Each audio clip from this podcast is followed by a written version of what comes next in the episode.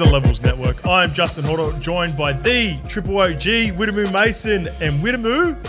This is the last episode of the year, brother. Yeah, we good. did it. It was. Uh, I'd firstly just want to thank uh, obviously TAB and, and Body Science. They've been with us uh, from the very first episode.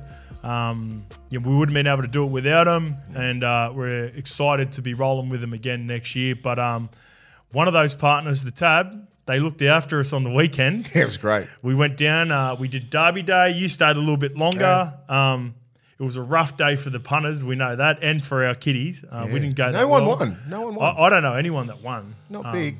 There was a obviously the the big race um, without a fight gets the job Mm-hmm. done after getting the job done in the Caulfield Cup, but.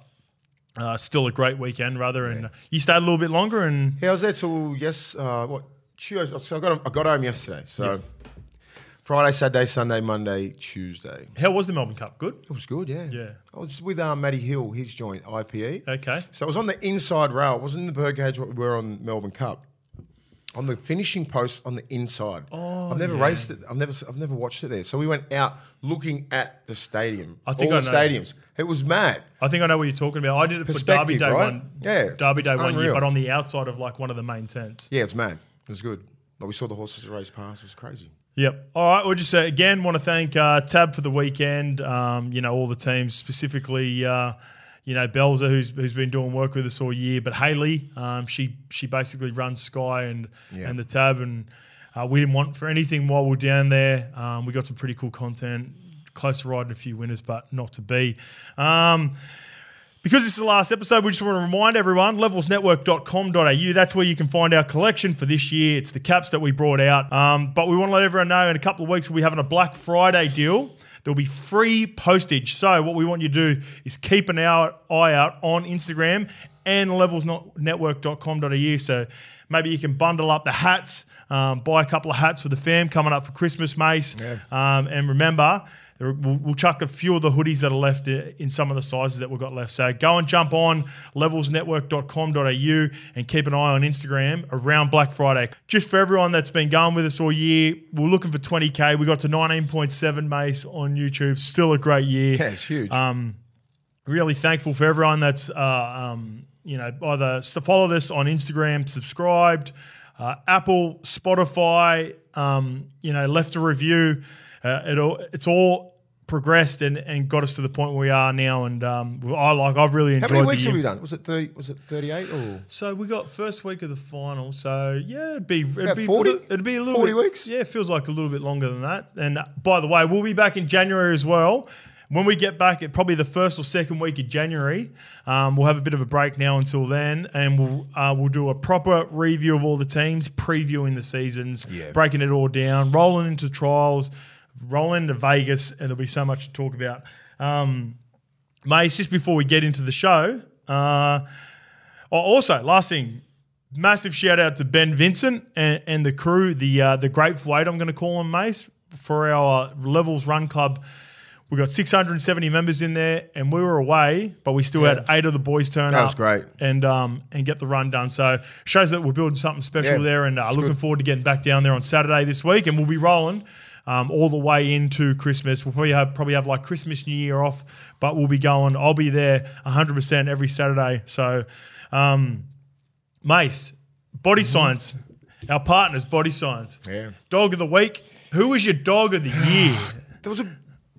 You went asked the questions like earlier today, and I'm like, I can't, I couldn't think of one really. It was like like a little dog that personifies like a dog of the year. Like Reuben Cotter was down. Yeah, because I would, usually go for someone like that Because he's our dog of all dogs. Yeah, he's yeah, he's the king. But From um, the year before, he's he's would have been epitomised as like what Yeah. we thought about the dog. But you're right, he had he a had few, few little he had a good year, but he just Cowboys didn't have form. a great year. Like Yeah. you end up finishing like you know in the in the Australian team. So if that's a down year for a kid like that, And he got the Wally Lewis yeah, too. it's like but it's still Yeah. down on the year Yeah, before. That's you. how much of a dog he was the year before, I'm- don't you think? I'm with you. I'm 100% with yeah, I'm you, like, yeah. yeah, he had a great year. I mean, good year, but I'm like, yeah, I don't know. I didn't see it. So I think this guy out, out at Penrith personifies that as well. I think he brings a lot on on the field and off the field. Mm. So it's like the way that he, he's a spiritual leader. So I'm going to go with big James Fisher Harris. I think he gets all the massive raps as the the Fonua-Blake's up there now. I think he's overpassed him. Yep.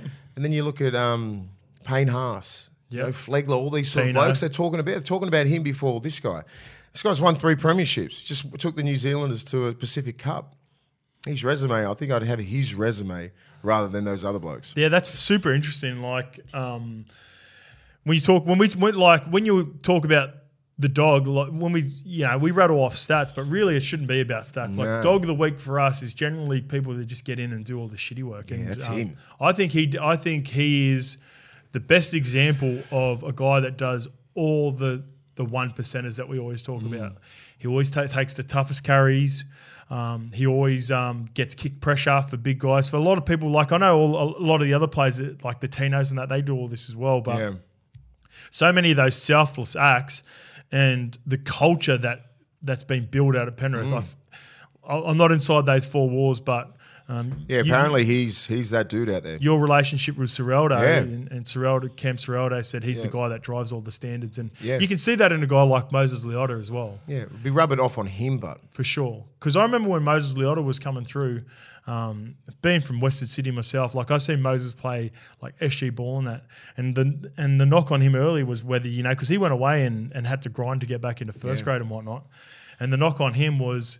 You know, engine. You know, Yeah. all the little things. He always had the big tough carry in him. He could could belt Yeah. people, but um, when you've got a leader like James Fisher Harris involved, I think it really sets the tone for everyone else that comes. You're spot the on there without even without even being there.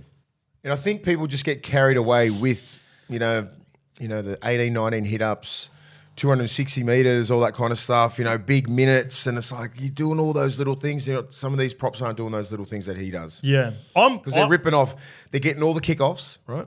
So you get about just say four, five, six kickoffs, dropouts, all that kind of stuff. There's 100 meters there without any contact at all. Yeah, You rip um, it through the middle. Sorry, you rip it through the middle 15 hit ups, 15 whatever, and get 140 meters, but they're all off the nine. Yeah, they're fucking hard meters, man. I, I, I'll admit that I've got carried away with stats a little bit more Mm. this year for sure. I reckon now that we've been doing it more in depth, watching Yeah. all the games, go back, reinforce what you thought about What the game. get, where you get your meters. That's Exactly. very important. Exactly. That's super important. And, I- and and those things are still great and, and the players that, that can rack them up. But um, yeah, I think he just epitomizes uh, what we, you know, what we. Uh, But we've seen a big dog, the yeah, big dog. Yeah, he is he is the epitome of a dog. Yeah. Um, another guy, for me, we talked about Queensland before he made his debut this year. Um, I thought he was outstanding in a number of games. I feel like I would have voted for him at least. He would have got about two, at least a minimum of two, maybe even three dog of the weeks. I think Yeah. early on in the year, I purposely didn't vote him for dog of the week because he'd already got it earlier in the Coming year. off the bench as well.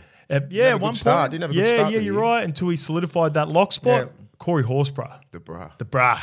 I think when you look at him, like, and what he done and the way he's taken his game to another level, it hasn't been by flashy, you know, this the same No, things we we're talking about with Fisher Harris. It wasn't racking up a shitload of stats. It was doing kick chases. It was putting pressure on um, Adam Reynolds in that game against the Broncos, Mm. or or sweeping in behind and making tackles that you know you just didn't expect him to make on the last tackle against the Broncos. Mm. And um, you know, I thought for sure um, he had a he had a great season. He looks like he's a real um, linchpin now for Canberra Raiders moving forward and driving that culture because they've got a couple of you know Elliott Whitehead's getting a little bit older. Yeah. Um, Josh Hodgson was that guy for a long time before he went to Parramatta. Uh, Josh Papali'i's getting the end of his career, so it's going to be Joseph Tapine. Yeah. Corey Horsburgh and Hudson Young to take that next step Mm. uh, and, and leadership in that pack. And um, that's why, you know, these these Canberra teams, they're always so hard to of beat players like Yeah. that in Canberra. it'd be annoying. um, what about a moment, mate? Like, uh, is there anything in particular that stands out on the season that sort of you think, fuck, that's as good as it gets for, Yeah. for rugby league or for us at levels? Or Well, everyone I whatever it may spoke to, just who didn't even like rugby league down in Melbourne, right? Yep. They all, they just brought up the grand final that moment, just that last eighteen minutes, the finish, the ending. Like everyone there, I was with Ian Botham, the great beefy Botham on, Yeah. on Melbourne Cup. Dermott Brereton, we're just sitting around there. How fucking good is rugby league? Yeah.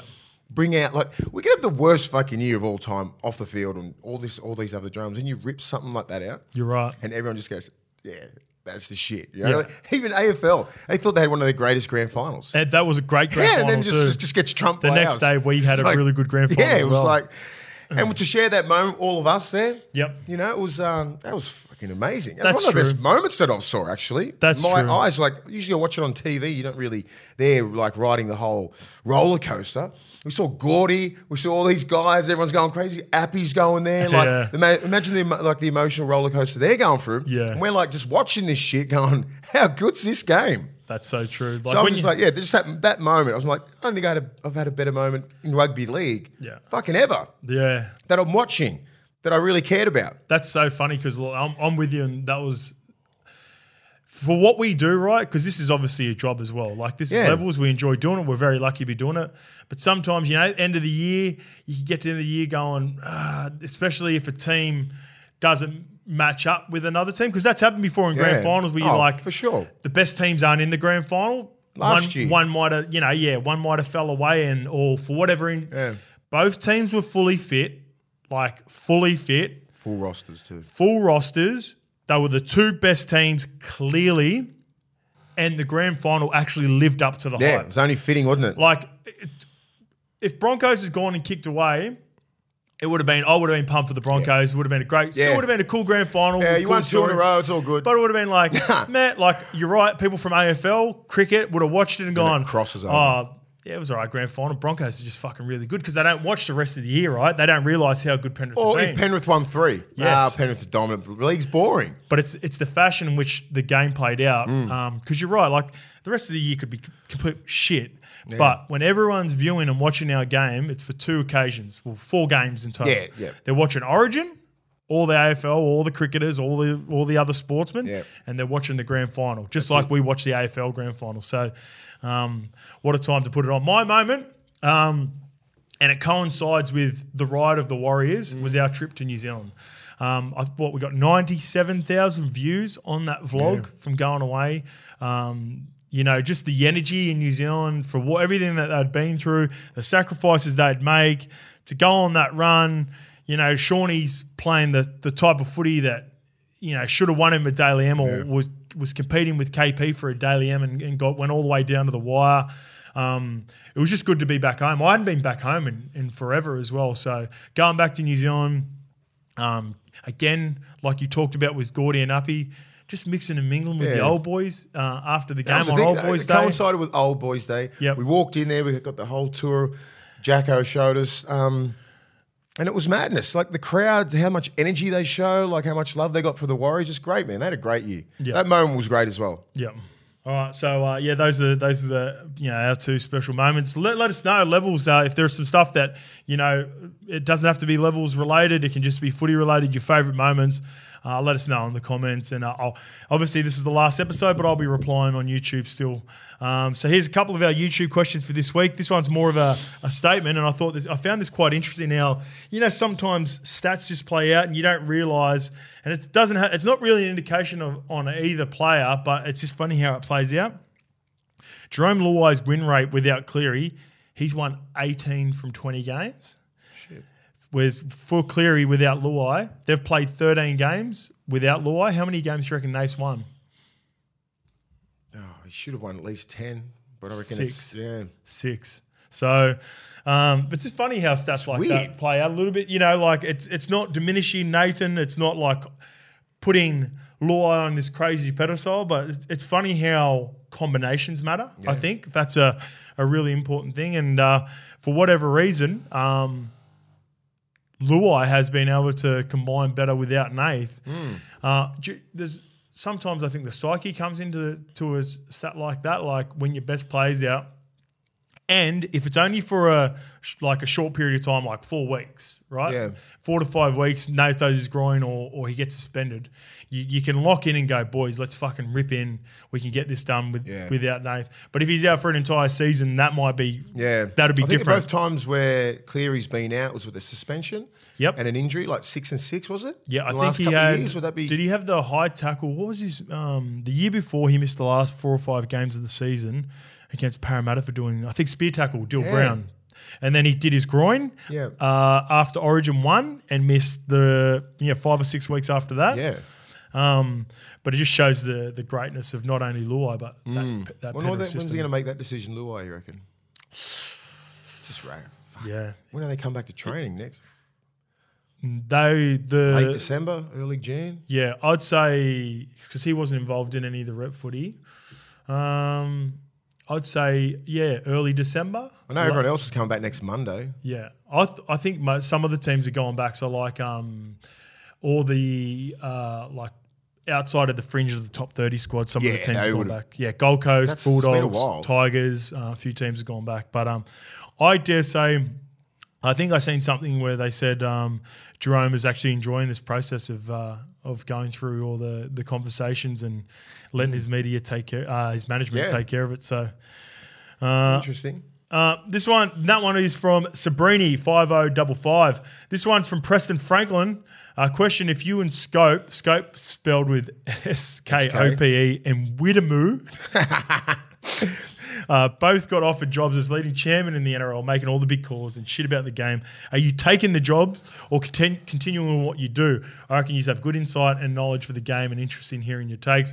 Um, Preston, we're not doing that. Fuck that, Mace. If there was one thing, uh, if you got put into a role and NRL come to you and said, you know, what was, you know, if there's one thing you'd change, what's one thing that you'd like to implement in the game that you think Into the help? game? Yeah. Fuck, that's a big question. They've already cleared all the salary cap and everything up. Everything's pretty fair there. So Yeah. I think he's done a good job. It's got to be the international game. Yeah. Somewhere, just clean that up. I know you've got some good thoughts on that soon. So Yeah, um, for sure. Coming up. But um, I'd love to hear those. But I think just we really need to capitalise on the international game. Yeah. We just sort of let it we just let it slip all the time. There needs to be some sort of I don't know, just a better blueprint. There's yeah for sure. There's a buy-in. I've got a little bit later on. It's Yeah. gonna, that's my answer as well. Yeah. We'll go. We'll get. We'll hit that at the end of the episode. So, so hang in there. We're going to talk about all the games. Um, we've got Aussie obviously. Uh, Getting pumped by the Kiwis, thirty to nil. Uh, we've got. I, I went over. We've got the Kumuls versus the Bati as well, and the six four against uh, the Tuckos. So we'll go through all that. Um, this one is from Wilso Dog. This one's from Riley. He's the OG uh, Levels Run Club member who's Yeah. been to everyone. G'day, lads. He's a good kid. Day one L1 and day one Run Clubber. Question. Do you think an average halfback with a great pack is better than a great halfback with an average pack? Bit of an unpopular opinion. Love the potty, love the run club, seeing Triple OG and Lukey get amongst it every weekend is the highlight of my week. Uh, appreciate the question, Riley. We'll see you down there on Saturday, brother. I know you'll be there, but um, what are you going with, Mace? Like, Yeah, like an a- what's an average? Give me an average halfback, but all right, in, I'd say in today's game. All right, so let's work Sullivan? to him.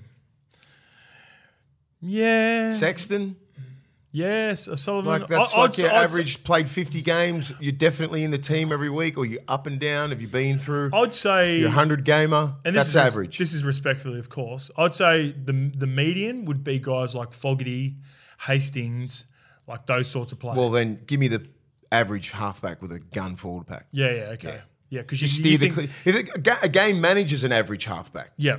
Like Adam Reynolds is a is a game manager. Yeah, even at a highlighted just version high- that would he's be just- yeah. Ch- Chad Townsend, like Yeah. Chad Townsend, Fogarty. So if you had Chad, like those guys are on, you know, Yeah. really good halfbacks, have been on good money or whatever. Yeah. But you could get away with. I think that's the. I think that's the prime example. I think Chad, Yeah. what Chad's done at the Cowboys, being a really solid halfback for a long time. Yeah. He'd be in the middle.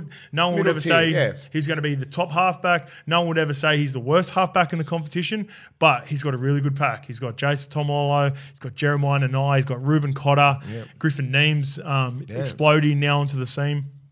I think that'd be the perfect example. And if you look at probably an average pack uh, with um, an elite halfback, I don't think you get them, do get you? it. Because No. you end up Halfbacks are smart too. because I think the perfect example of that, and this is previous to this year because they've they've had a good pack Mm. this year, Tigers, but the years that Brooks has been at the Tigers and the potential that he had to be, Mm. I honestly believe that he has he had traits to develop into a top tier halfback. Now, whether Should he would have got there, Moses. whether he would have got there, who knows? But um, I don't think he had the help in his roster early on in his career. Like Mm. probably not early on. He probably had more help earlier on, but then he went through a period where they just had this changeover and and no consistency in the forward pack, and it's really um, diminished his Yeah, progression. yeah. So, uh, So give me a Chad Townsend. has there ever been, has there ever been a, an elite halfback that you can remember that was in like an awful pack that did well? Well, you got to have a think. Just look at Joey's career, Noddy, uh, Kamali's career, Yeah. JT, Craig Gower. they've all had fucking gun packs.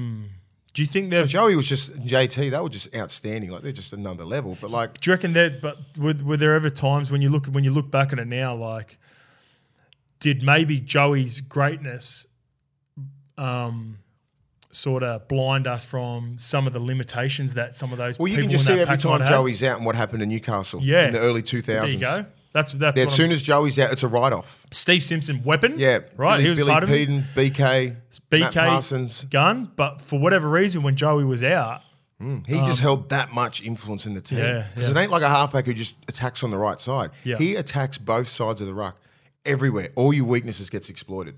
And those guys just fucking mad, mad lines on the edge. Look what they did to Jason Taylor in 2001 Yeah. grand final. Destroyed Parramatta and him. Yeah, in a just half- half exploited of him footy. in Yeah. a half. Done. Game over. Yeah. So that's the difference. So I don't know. And, and, and no taking away from that Newcastle pack. They were good. They just didn't have massive names. Hmm. But they were. I bet he wouldn't swap any of them for anyone. hundred percent. But the stats are when he was done, Newcastle was done. Yeah. Well, that year did um, they lost. They were like wooden spoon at the. Was it his last year before he got injured and he ended up Seven, coming back? 2007, yeah. Yeah. Um, all right. Good question. Uh, I think for sure you can get away with a Mm. game managing halfback with a with a sick pack. Well, look at sorry, look at JT 2005 Yep. forward pack for North Queensland. I bet you can't name any of them. Shit. Yeah. All right. So I, I know a couple of them. Yeah, you would know their names. I'm saying just not, you're not going bang. First of all, they didn't win. Paul Rauhihi, Paul Rauhihi, Travis Norton, Shane Tronk. Stevie Southern, Tronky. Yeah. Yeah, I think that's their starting pack. They were just Aaron Payne, Aaron? Payne. Yeah, Yeah. but you're not going Yeah. household names. Yeah, you yeah. know, unless you know the game like you know the game. They were average. you ask the average 30 year old. Yeah. You Yeah. wouldn't know any of them. Yeah. Yeah, you're right. That's a that's a good point. Kevin Camp. They're like as in their average, proper average level plus, just a little bit Yeah, better. but they all but they all had career years. Yeah, yeah, yeah, okay. The Stevie Southern, Luke O'Donnell's. yeah. You know, big Shane Tronk. Paul Rauhihi Ra was a gun back. You know, Yeah. 05, he was one of the best props in the game. Yeah. Kevin Campion, Travis Norton. Yeah. In my eyes, gun pack. Yeah, they did But- have they did have some Yeah, they're fucking good alright players, man. I've been playing Origin, that they just weren't superstar players at Yeah. that time. Yeah. Uh, that, this one's from Barry Matthews. What's up? Um, so we've got three different questions here. One is how soon do the average NRL players want to sign? Are they happy waiting till next year before being signed to a team for 2025? I'll speak on behalf of the average NRL player because that was my career. Um, I reckon it's a little bit later. So if you're referring to November 1 just become available, so what happens during that period? All the teams. Actually, let's start. No, no. So I'll, yeah, we'll start down the bottom for the clubs. So the third question is is relative to what we'll build into it. So how quickly do clubs want their 2025 rosters locked in? Are they happy to get their key player positions filled, then sort out the battlers close to 2025? Thanks, guys. So first question: clubs are trying to identify their best players right now, eh, aren't they, Mace? They're trying to get that. Perfect example is Luai right now. Yeah. Superstar player, Luai, Dearden, Joey mm. Manu. but even like just say where Penrith, what Penrith are trying to do, trying to get the Mitch Kennys, trying to get all these other guys done. They've already tried with Luai. So this is like, what do you do? What, what, do you, what would you do if you're Luai? You're just going to wait probably till the end of like 2004 mm. to even make a decision because I don't think he's going to. 2024? Yeah, maybe Yeah. back himself. His money's never going to go down now, even if he blows his ACL out. Yeah, yeah. Touch yeah. wood, he doesn't. Yeah, yeah, But yeah. I just don't think it will because the market's set on halves like him. Yeah. And it's going to be massive. It'll only be. It'll go in Penrith's favour if he does have an injury. Yes, it would. Yeah, he'd be like, ah, fuck. So that's why if I was him, I'd be looking. So the second Yeah, question there's is a lot of fucking things there. You could come out, you could kill the whole year. Ah, I, don't, I don't know what I'll do in his position. If you're hell set on going, I think in his position right right now at Penrith and where he sits with everyone, Yep. they would go, shake hands, well done. So what about if you're another club and you're trying to get a Luai there? You want to get that done as Yeah, soon as you possible. ASAP. Yeah. So it's so different. So Penrith are like, we could we could wait. Tigers, everyone else are like, get it now so they can announce it for sponsors and all that shit. That's when it becomes a business. Correct. Right? So it's like, yeah. And then you can you're start to fill out Luai, the you don't give a shit. Yeah, yeah. Sit back, enjoy the preseason, have a break, get back into footy. Make a decision whenever you want, not on anyone else's watch. because you, you've got to get it done now. So just say you are one of those teams like Tigers, Dragons, you're going for Luai. You miss out on Luai. Your second option might be Tommy Dearden. So then you've mm. got to find, you've got to mix and start. Like Yeah. I'd imagine all three of those bottom ranked teams, like specifically the Tigers and the Dragons, who are, are looking for some depth in the halves, would be going after all three of Ezra Mam, Dearden, Yes. and Luai, and it would honestly be they'd probably all have their preference out of the three for sure, Mm. but they'd be putting tabling offers to all three of them until the management come back and go. Actually, Jerome's keen on Tigers, or Yeah. Jerome's keen on the Dragons, or Jerome's, you know, whatever it may be. And then if the management then comes back and they get information, the clubs get information that the management are leaning going, Tommy Dearden might leave the Cowboys. Like the, the offer's not uh, not that good. Like we're a genuine concrete, chance. yeah. Then the club just goes and focuses all their energy into into one of those playmakers Yeah. because after that's done. Then you can get to players like myself, average Mm. NRL players. That's when you can start to build it out. And for myself, as an average NRL player, it it just wasn't up to us. The luxury it wasn't like oh I'd love to get it done early in the year. The clubs would never, and, the system was a little bit different. Just just say it was the old June thirty. The clubs would never start uh, talking to players like myself until the they'd knocked off their Luais, until they'd knocked off their Joey Manus, until they'd knocked off their Hylam Lukis. Like so, not even my position, but like top tier players. And then once they they get that, then they can look at the roster and go, all right, we've just allocated 1.2 million um, for Jerome Luai at the Tigers. Now, where does that leave our cap in the rest of the team? And then they can start going, all right, we've Mm. Bang got three. We've got one point fucking two, and we've got to fit that into three players. Yeah. How do we do that? All right, now let's start filtering down Yep. to the to the average and the middle tier players. All right. Mm. So sometimes they might even start at their floor and they can Yeah. they, they target a player like myself and go, well, maybe we can get him for 150. Yeah. So instead of going three times 400, they go, well, we can get, if we can get Horo for 150 or 200, then we can add another 200 and get like a, Yeah. another level of player. Um, so that's, I think, how, I hope that answered To your answer question. his question, the superstar players sign whenever they want. Yes. That's it. They And, dictate? yeah, they dictate what they're doing. They need to be honest with their management. They like to be courted, right? And Yep. then it's just like, yeah, you get a little bit of a feel. If you want to test the open market, Luai's got to test the open market. Yeah, Be silly if he's going to leave millions of dollars on the table. So to sum it up, the superstars have all the power. They dictate when they want to sign, basically now with the clubs. And then off the back of that, the clubs are able to figure out who they want to sign off the top of it with regards to all the other NL players. Um, speaking of the elite of the elite, um, Kiwis defeated the Australia 30 to nil, mate. Um, Good segue. I got, uh, let me just get the 30 nil. I'm still not over it. 30 nil. Shocked. I've got. Uh, I just wrote down some notes. So obviously, massive shout out. Hmm. If we're doing dog of the week for sure, it's uh, Charnze Nickel Clock. That's right up there. He had a great series. He had 30 runs for 277 meters, mate. Does he know that RTS is here? Grab your arm. Does he know? Reckon, does he Yeah. feel RTS is present? He's like, you're not playing fullback, mate. Yeah, Go back in the front line. he's going to be playing centers for the Warriors, up? and now he's trying to uh, force or look even next year, right? What if you speaking of Roger? Hmm. Charnze Nickel Clockstad was fullback, and and he's had a great season at the Warriors, and apparently he's the front runner. Uh, Webster is uh, told uh, Charnze that he'll get first. shot. It's his job to lose, basically. You know, Roger's going to play it. centers. You got Joey Manu in the centers, and Matty Timokal was probably our our best in Yeah, he in, was a beast. in the in the last two games as well in the centers. And Like, he ain't playing wing, RTS. ma- ma- maybe Rog plays wing. Fucking Mulitalo. team. He's got something to say about that. Yeah, yeah. So does um Jam uh, Isaako had a career best year as well.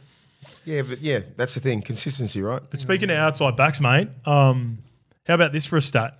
Every outside back, and this is almost like the Penrith Panthers blueprint that we talk about week in, week out. Every outside back for the Kiwis had over 100 metres. You know the least amount? Joey Manu, and Joey Manu had 129. You're kidding me. That's the, he, he was the least. So, Shows chance. that all that, those little things like that, look Yeah. the stats. So, and have a look at their their middles. Uh, Joey Tapine ran what 192 meters. Yep.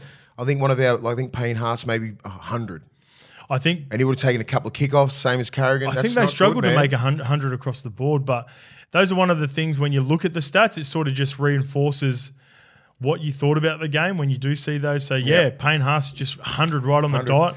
Liam Martin 106, Yowie 116, but fucking Lindsay Collins 60, Nothing off the bench. Paddy Carrigan 32, Reuben Cotter 63, Tino 91 um, it's it, it is honestly it's it's the recipe for success in the modern day game. You you load up on your outside backs if you've got a strong back. If I was constructed in a team right now, yeah, you want guys with, with skill in the, and if you've got the luxury of being able to develop them and you're talking outside backs? outside backs, Mm. and they've got that nice skill set. But just give me a couple of wingers that just carry the ball and, and get you on the front foot every time. Like you want obviously a fullback that's super fit and that communicates, like a Dylan Edwards model, like a Teddy model, like um, you know, even a Kalyn model. Like he's a really good defensive fullback as well, but he just doesn't get the the credit Yeah. for it because he's so flary and he's and he's more of a he's, he's got a little bit more in his game. But really, defensively, he does such a good job, and he's good at linking with his wingers Mm. at Newcastle, like Dom Young and Greg Marzhew, that run 200 meters every That's game. where Penrith. I mean, Penrith are really good. Dylan Edwards at the back, right? Runs 280 meters a game. I'm not putting him on the wing for the Australian team. He's fucking playing. He plays fullback every week. Give me put Val Holmes, put Val Holmes on the wing. Well, put Gags. Get Gags. Get someone in there who's done the job for Australia before. Give me 180 meters. Yeah. like just those tough plays don't give a shit. Dylan Edwards is tough, but he ain't leg speed and all that sort of shit. Ain't it? He gets picked up a lot, dragged back, left arm carry coming out the left side of the field. It's fucking unorthodox. yeah, the um, And the and, and you, New Zealand just game plan for that shit. I can't remember Dylan Edwards ever playing anything but Ever. fullback. the- I It's like putting Luke Patten on the wing for Australia. Yeah, yeah. It's like he just doesn't fucking do it. He can do it, but he's not a gun at it. Yeah, it was a good reward for him, I think, making um, the Australian team. But I reckon he got Being for the sure he squad got exposed. take- yeah, he did. He got- he got Same as. Nicho Hynes. Those Yeah. blokes comes off at no, as, as a nine, gets exploited in the middle, mate. Yeah. A couple of times. He's not a good defender. you either got to play him, or he's, he's not used to defending in the No, middle. not too. in the That's middle, mate. He's on an edge. Yeah. You can take your time when fucking Griffin Neame that just late footwork at you, get exposed at three man. Yep. Fuck, mate. You got to put these guys at experienced dudes. You know, like it's, it was harsh. It was hard watching it. I was just like, wow. Yeah. Guys are way out of the I depth. think- Don't disrespect New Zealand like that. They'll come at you and fucking pump you. Been in that position before. I've got plenty of notes, and, and we'll get to this. We'll, this is what Greg Alexander said post game and doubled down on it. Um, the the Aussies looked like they didn't care, and it's a strong statement, and I, and I disagree with this, and and this is why. I I think because That's a harsh. because Origin can distract people from the fact that New Zealand are not playing any games during that time. And in the last 10 years, we've got to the point now with the Kiwis where let's go top to bottom, right? Charnze Nicoll-Klokstad uh, had a great year of the Warriors. He's probably not a top five fullback, but, But he's, there's not- some gun fu- fullbacks around. he's close to it. And Yeah. a couple of years ago, if he doubles down on this year like he did at the Raiders for a couple of years, he puts himself right back in that conversation, I right? agree. Jamayne Isaako, top point scorer, top try scorer in the competition this year, in the 13th best team in Mm. the competition. So he's a he's an elite winger. He's getting he's going to put himself back into that that mold. Joey Manu, best center in the competition. If you played him at fullback, he'd probably be top three. If you Yep. played him at six, he'd probably be top three as well. Uh, Jahrome Hughes. Let's let's let's use Origin as an example for all these players, right? So Joey always- Manu. oh, that's what I was doing. Joey Manu would make both Queensland and, and Yep. New South Wales anywhere in whatever position they needed him to. Jahrome Hughes would put pressure on Ches for Queensland for sure, and he'd put pressure on Jarome Luai for six for New South Wales if he was available. Same would be for Dylan Brown for New South Wales. Um, Jahrome Hughes is a top three halfback. Dylan Brown is top, Top two. five, yeah. Top two sixes in the game, him and Munster. Yeah. Maybe Ezra Mam starting to get into the conversation. Like, um, then you go into the forward pack. Definitely like top five, all those players in every position. Fisher Harris Top three, top and five. Leota would walk into either Yeah. pack and might not start, but definitely be Fuck, a part you're of in the it. 17 somewhere. Um, Joseph Tapine. Joseph Yeah. Tapine, he, he's another guy. He's he's like Fisher Harris, where his because he plays for Canberra, Hmm. and you don't like not the average NRL. If you're a diehard NRL fan, you're watching a lot of Canberra because you watch every game. Hmm. But your casuals aren't really watching Canberra games. They're not because Canberra are generally on at a pretty shitty time. They might be Saturday or Sunday afternoons when people are on Super the punt or, or, or watching something Yeah. else. But Joseph Tapine is fucking He's elite. top three lock in the game. But That's- we always that's forget about him. We, we, but we always talk about 10. Yeah, exactly. we always talk about Karen, Carrigan, Yeo, Cam Murray, Victor Radley. And I think he's also a victim of his versatility Yeah. because he also plays front row and lock. yeah.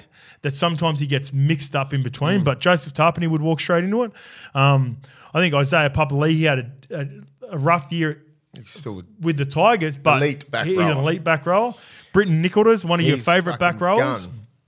The only position that I thought we are going to struggle at was nine. Nine. because we had the old boy Fozzie in there, and we had Fa'amanu, Fa'amanu, Fa'amanu Brown, who has been a journeyman uh, Hmm. in the league for years, and he's got a, a nice role. He's plugged out a nice role at times, been a utility, Hmm. but that was the one part that I was worried about because I wasn't worried about Leo Thompson um, and Griffin Neame, who, by the way, Griffin Neame is 22 well. and Leo Thompson's 23 There's the future there.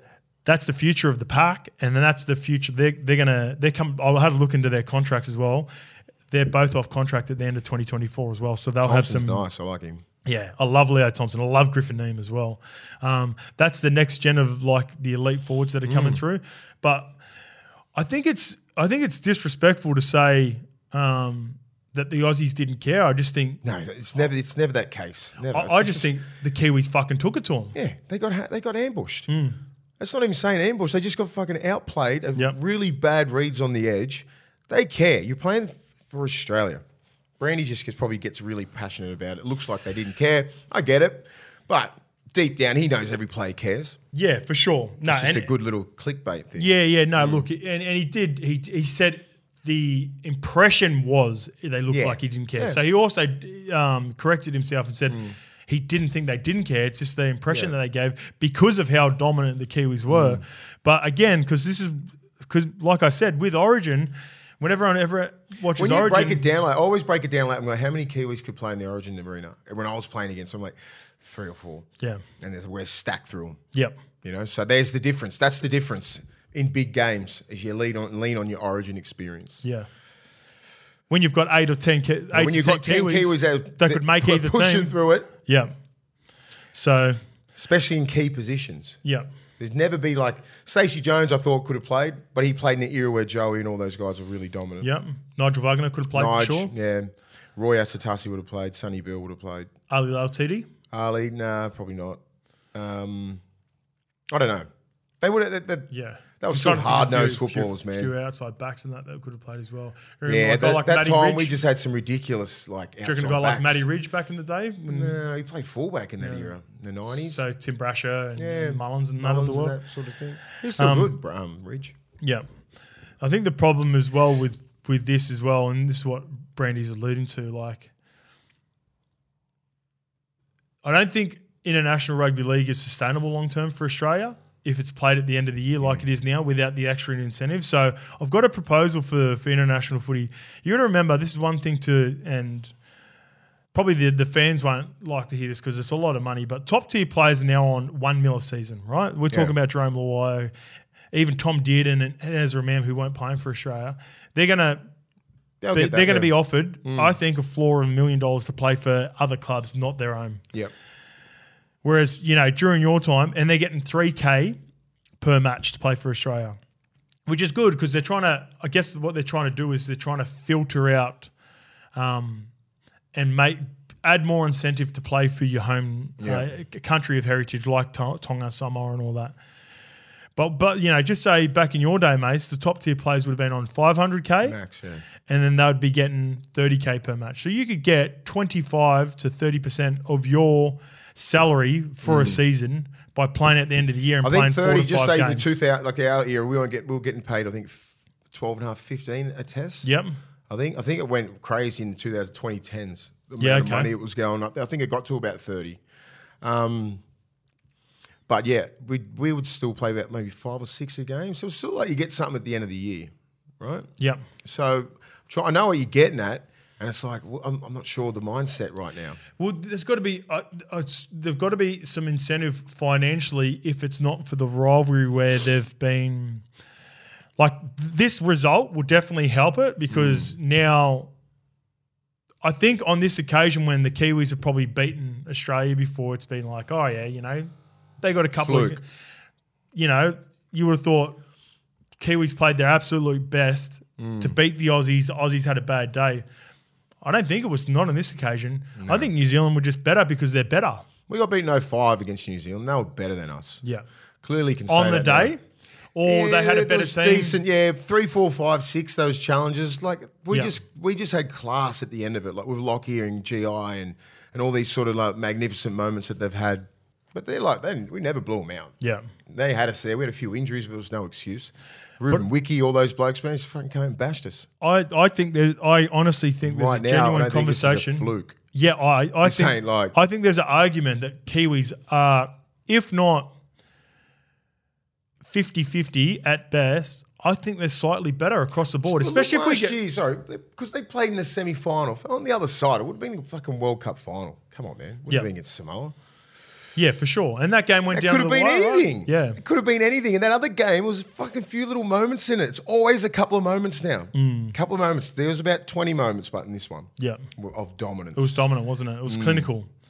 no mistakes. Everyone played outstanding. The key players look, played outstanding. 12 10 errors in favour of the Kiwis, so that's not crazy. Only two more errors Mm. for Australia. The penalty count, five each. Yeah, it's nothing. nothing Like, there's no like nothing. New Zealand wasn't dominating anything else but the field. Exactly. Possession, um, the way that meters, just they gained more meters, they ran harder, they made better decisions when Yeah. they stripped them on the edges, and they made the crucial passes when it mattered. Do you think at elite games like Origin, when it's so even, and Test football now, it's just you can be off a little bit, Yeah. and you get blown out. Yeah. you don't if you don't stop the bleeding at twelve 0 18 0 psych- psychologically, you can fucking get dusted into like the thirties or forties Like Origin easily two? now. Origin yeah. two, yeah. you can't stop the bleeding, and the other team does not let up. Hmm. That didn't let that fucking New Zealand juggernaut did not let up for eighty minutes. Yeah. they weren't. As soon as it got to t- like eighteen, they're like fucking game over.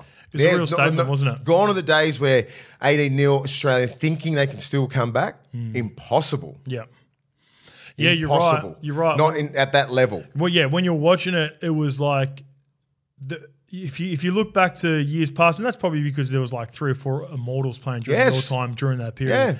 where there would be like calming influence. Cam Smith, when I was watching, Andrew Johns, JT, the guys that I'd play with, like I was never fucking stressed in a test. yeah, I'm like, I got to take care of this New Zealand pack or England or something like. that. If we win the battle in the middle, we win the game. That's simple rules. Simple rules when you wear that jersey. Now it's fucking, it's totally different.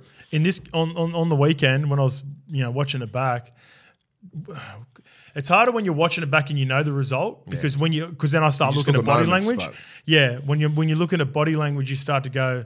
Hmm. Oh, well, you know it's going to be 30 nil, so you sort of expect it. Does that impact the way that you view the game? But when I was looking, I was going, they don't believe they can come back.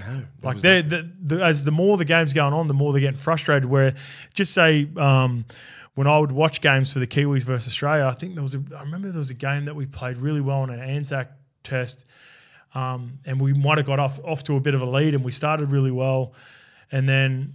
I looked over and it was like Cam Smith, Cooper Cronk, fucking Jonathan Thurston. I'm like, plan. fuck, they're going to come back. They're going to get us. You know Mm. what I mean? Like when I was watching that game and I was looking at the body language of the teams, I was like, they never believed that they could come back. That's that's how dominant the Kiwis were. Mm. And who do you put? Just say there's be a couple of guys in that green and gold jersey who never played for Australia again. Don't think so. Or, or they're a bit older, everything like that. Even the younger guys that they've been fitting in, I don't Yeah. think they're going to do the job. Might be out, out for a couple of years. yep. Um, what could that like? Who do you bring in? We don't have. It's not like JT sitting on the sideline. Well, the big names, Joey, like the big, names. the biggest names, Nath. Trell. Nath. So Nath. Nath. Nath didn't play. He'll be back. The Latrell, names, th- Tommy. I don't think you can count on these two names anymore. Like, No. I've been saying this for two years, right? It's just Nathan Cleary. That's all you're bringing into that team. Trell and and Tommy have just have been able to show in the last couple of years. I love them as players, and if they do get back, it's probably a completely different result.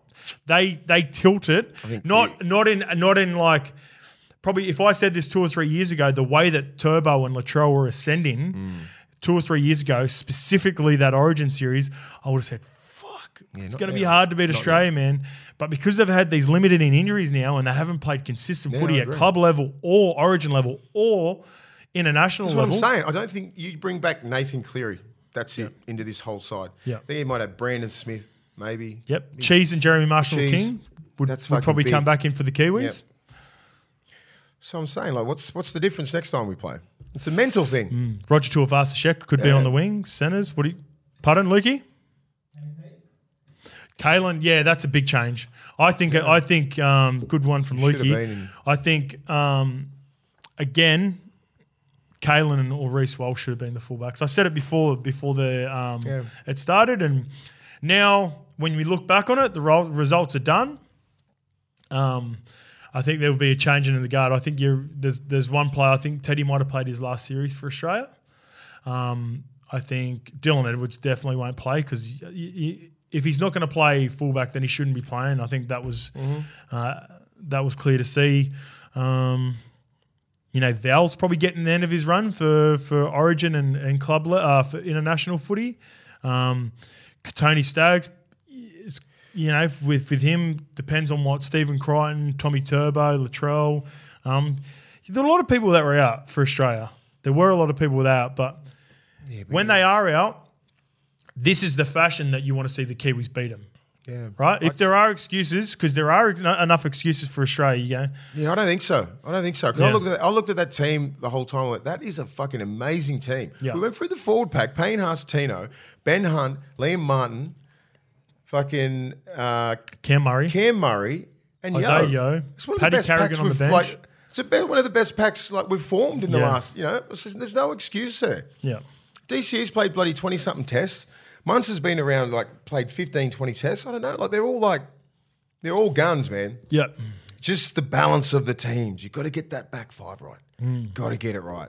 Yeah, that was the Just- and you just bring Nathan Cleary back, and everything's fucking fixed. Yeah. He's that good. well, I don't know. Like, Who knows? well, man? here's a question for you. So Nace, so Nace misses this, so it's hard to, to to judge. But there's always there's been question marks on Nathan Origin level before. Hmm. He's obviously grand final gun. That performance will put him in the conversation for the elite halfbacks of all time. Yeah. But we're still waiting for him to have a a really um, specific impact on Origin, like we have with Joey in particular, who had that. Yeah. crazy series. Um, but for every Penrith performance, he's had Leota and James Fisher Harris, Yeah. and he doesn't have them at New South Wales level, and he and he and he hasn't had them He's at still Australia. got Payne. Haas. And Tino and. Not like, bad. yeah, Not he's bad. got some decent. Mate. I I think he's going to go. Yeah, I got Junior Paulo and all these other young big bastards. You know, there's no excuse for Nath. All right, Mace, let's get on to it uh, with the Kumuls versus the Bati. Uh, the Kumuls defeated, got revenge on the Bati 32 12. That's madness. I, I, I, I, I thought the Kumuls deserved to be favourites, and this is why because I, you know, the Kumuls were favourites before they got beaten by the Bati the week before. Um, a player that I love, uh, he's been at the Leigh Leopards now for a couple of years with Lockie Lam and Adrian Lam. Is the hooker Edwin Ipape? I think he's, uh, I think he's really NRL quality. Um, and I believe that the Dragons have been inquiring about him Yeah, for nice. a while too. So. I think he goes good. Um, I know that you know you, you we were talking about this as well. That Lachlan Lam and Could he and- come back? Could yeah, he do a job? I think he's ready to come back. No, let's not get carried away. You're carving Fiji up, right? Yep.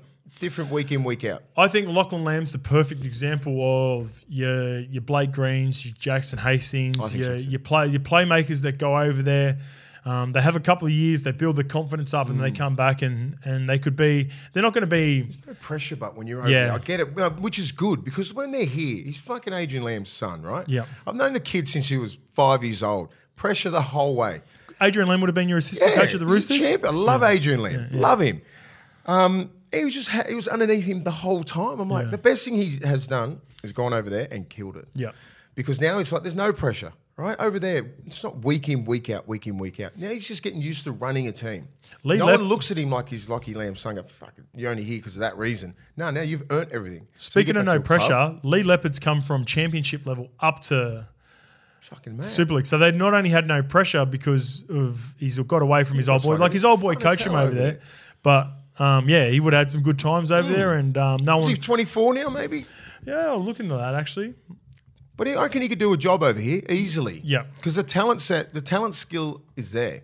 I reckon he's got a. He, I, I wouldn't. If he's only twenty five, I wouldn't be bringing Lachlan Lam back to be the answer for the positions that we are talking about previously, like the clubs that are looking for Jarome Luais and Tom Dearden's. Yeah. I think he's got to come back as a nice luxury piece.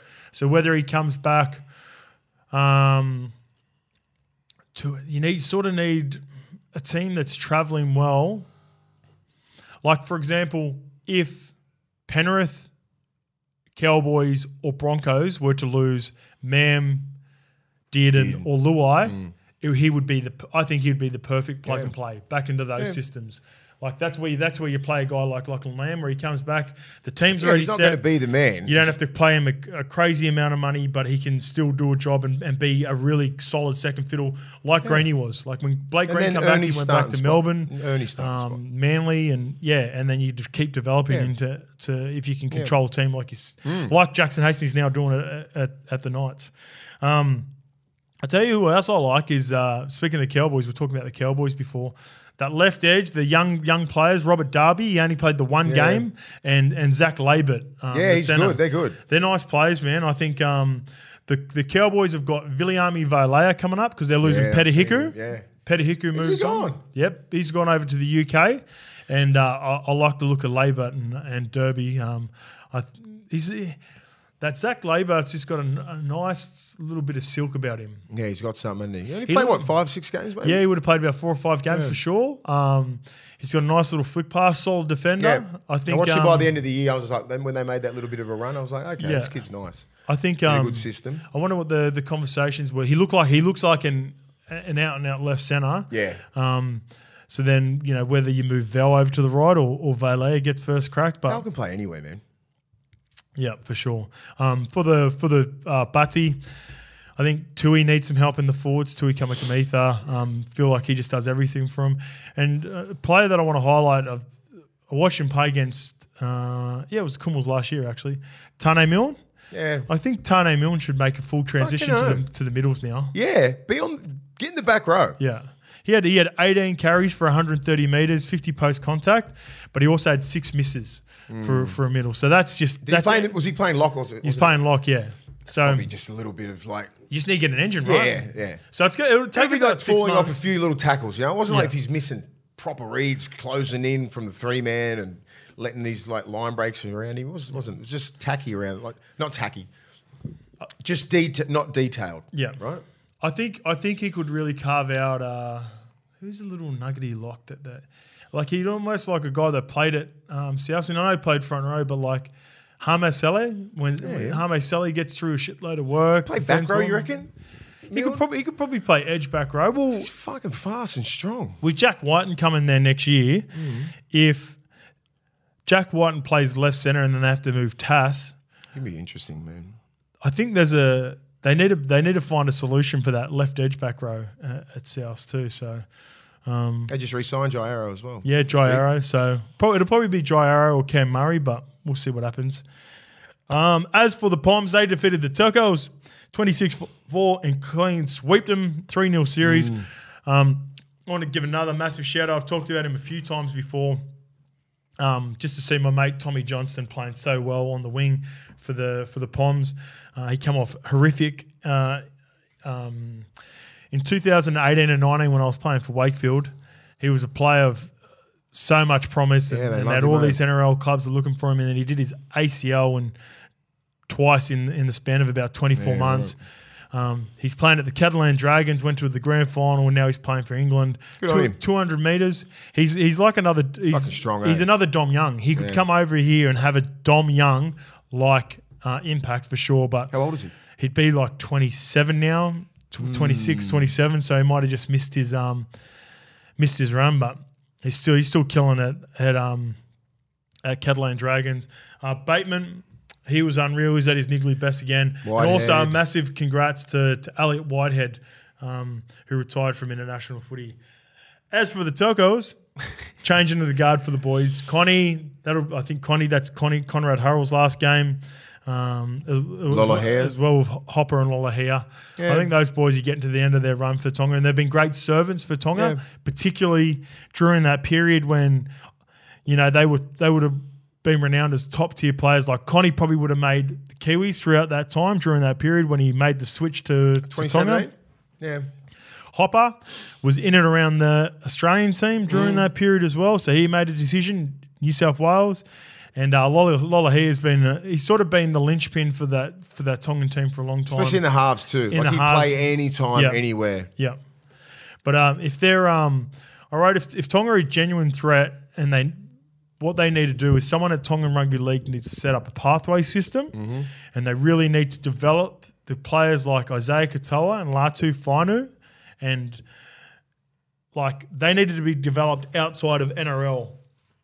And what I mean by that is like they need to have some sort of um, development camps like New South Wales and Australia do, where they get together and they Mm-hmm. And and they develop, especially the younger Tonga players, because there's so much talent. It's hard because those kids are in those pathways already, in the New South Wales pathways. Yeah.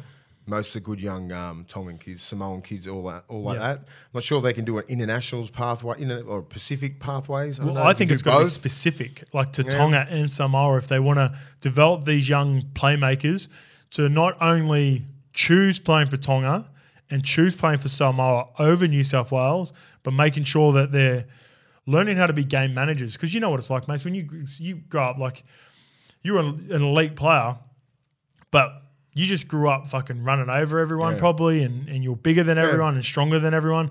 Same as some of these kids, like I didn't watch these guys growing up, but I played out in Western Sydney and our best players was guy were the Islander boys that were just bigger and stronger. And some of them, because of that, just never really developed their passing game No. specifically through the halves. So that's why what Penrith have done over the last five years has been great because a lot of these players now are coming out. Like your Stephen Crichtons, your Jarome Luais, and they're not relying on strength and brutality to win the set's high. their skill set is high. Mm. So I think there needs to be something like that done for some of these Tongan and some old some old players for sure. Yep. All right, here it is. My proposal for international footy. Here's here's a way I think we increase the popularity because outside of uh, at the end of the year, I think everyone's just a bit bit worn down. So you need to have. My proposal would be to play a World Cup and an international cup every second year.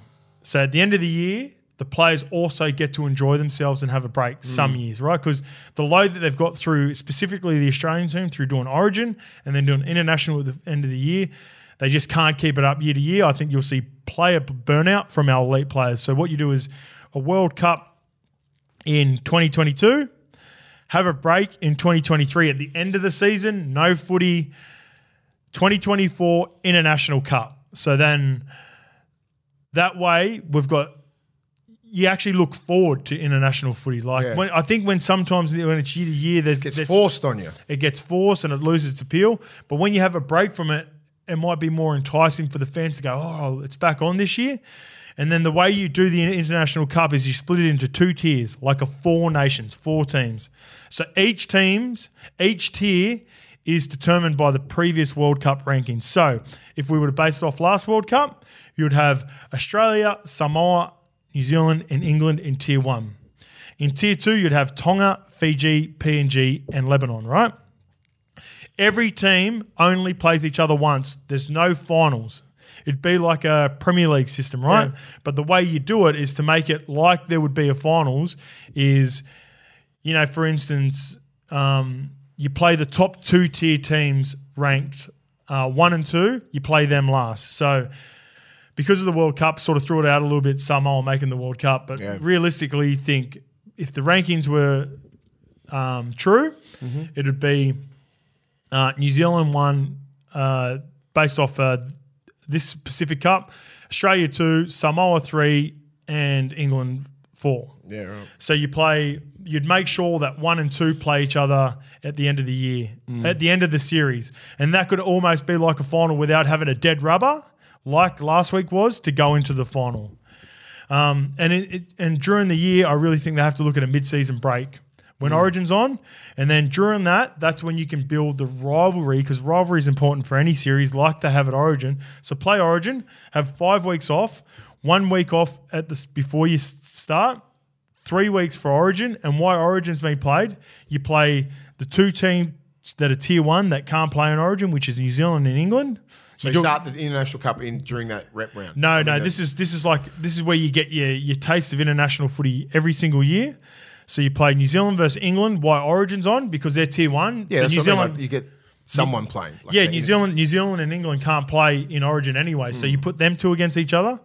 The one that makes the most sense is Tonga versus Samoa during that period as well. 100%. That way you get genuine decisions of whether um, you know players want to represent Tonga or Samoa, and you've got to um, um, clarify that at the start of the year as well. And then you can do the the PNG versus Fiji, Lebanon versus France. All those series can be home and away series. So one year it's all three games in New Zealand for Yeah. England, and then the next year it's all three games in England. Um, and vice versa for Tonga and Samoa. Yeah, man. I think that's a way you can It's just because it, need, it needs it needs a little bit of work. yeah. Because at the moment, like, there's a lot of pride in, in representing your, your your jersey, like if you're representing Mm. your New Zealand or Australia, but It's perfect that rep round, but the Yeah. five weeks off with everyone. And Five you just weeks make off. A decision you play for England, all those other teams or New South Wales, just to keep the international game alive. keep it Like, alive the whole time. and keep the teams as per because then that's how you build the Keep 'em rivalry. busy. Yes.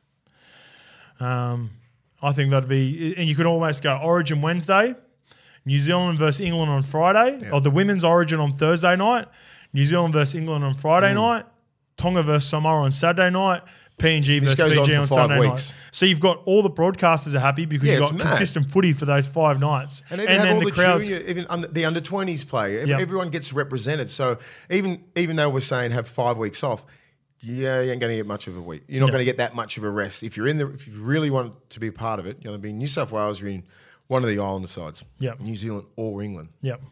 If you're not, just rest up. We train. Just do- rest up and just do a heap a- of fitness. It's a little mini um in uh, Yeah. in season pre-season for the break, boys, right? Yeah, have a have a week off for the boys at the start of the week. Come back and train hard for three weeks. Some of those guys, and another little one actually that I forgot to throw to you. It could be the perfect little uh, five week period for a genuine transfer fee. So Yeah. transfer portal. So. Um, during that period, if there are some changes to be made, if there are some players that aren't a part of the top 30 or just on the tier of the top 30 aren't getting consistent footy, they obviously probably wouldn't be playing rep footy. You Get a good gauge on the on this on So, the year. so you could you could do a little player swap transfer window. Yeah. You can think, imagine just coming up with an idea like that and going, give it to the NRL, and they go, like it's a genuine idea. Like, Yeah. look, look at it. Do they not have these think bubbles and shit? Well, the hardest part- go through this sort of stuff. I'm like, I'm looking at that going, that's a you could actually do that. Makes if a you bit of thought it. sense. Makes sense, right? Yeah. I'm like, does that even? Do they care that much? Hmm. We'll see. Do they care about player burnout, or do they just care about the product? If they cared about player burnout, they'd really take this on board and make sure that there's quality put into the international game and not just quantity at the end of the year to But tick see- that see, box. That's what fucks it up. So you have five weeks off. How many weeks do you play onwards? See, that's what they care about. Yeah. because they want 27 games to pay for all these fucking. yeah, so you yeah, Still have 27 games. so no, you'd have to take a couple of games Yeah, off. I That's think. where that's where it gets you. but you still got an extra. It still make up the the five weeks. Of I agree. I agree. But I'm saying they just go hell at the end bent of the year. on you, we got to play 27 games because of the broadcasting deals. Yeah.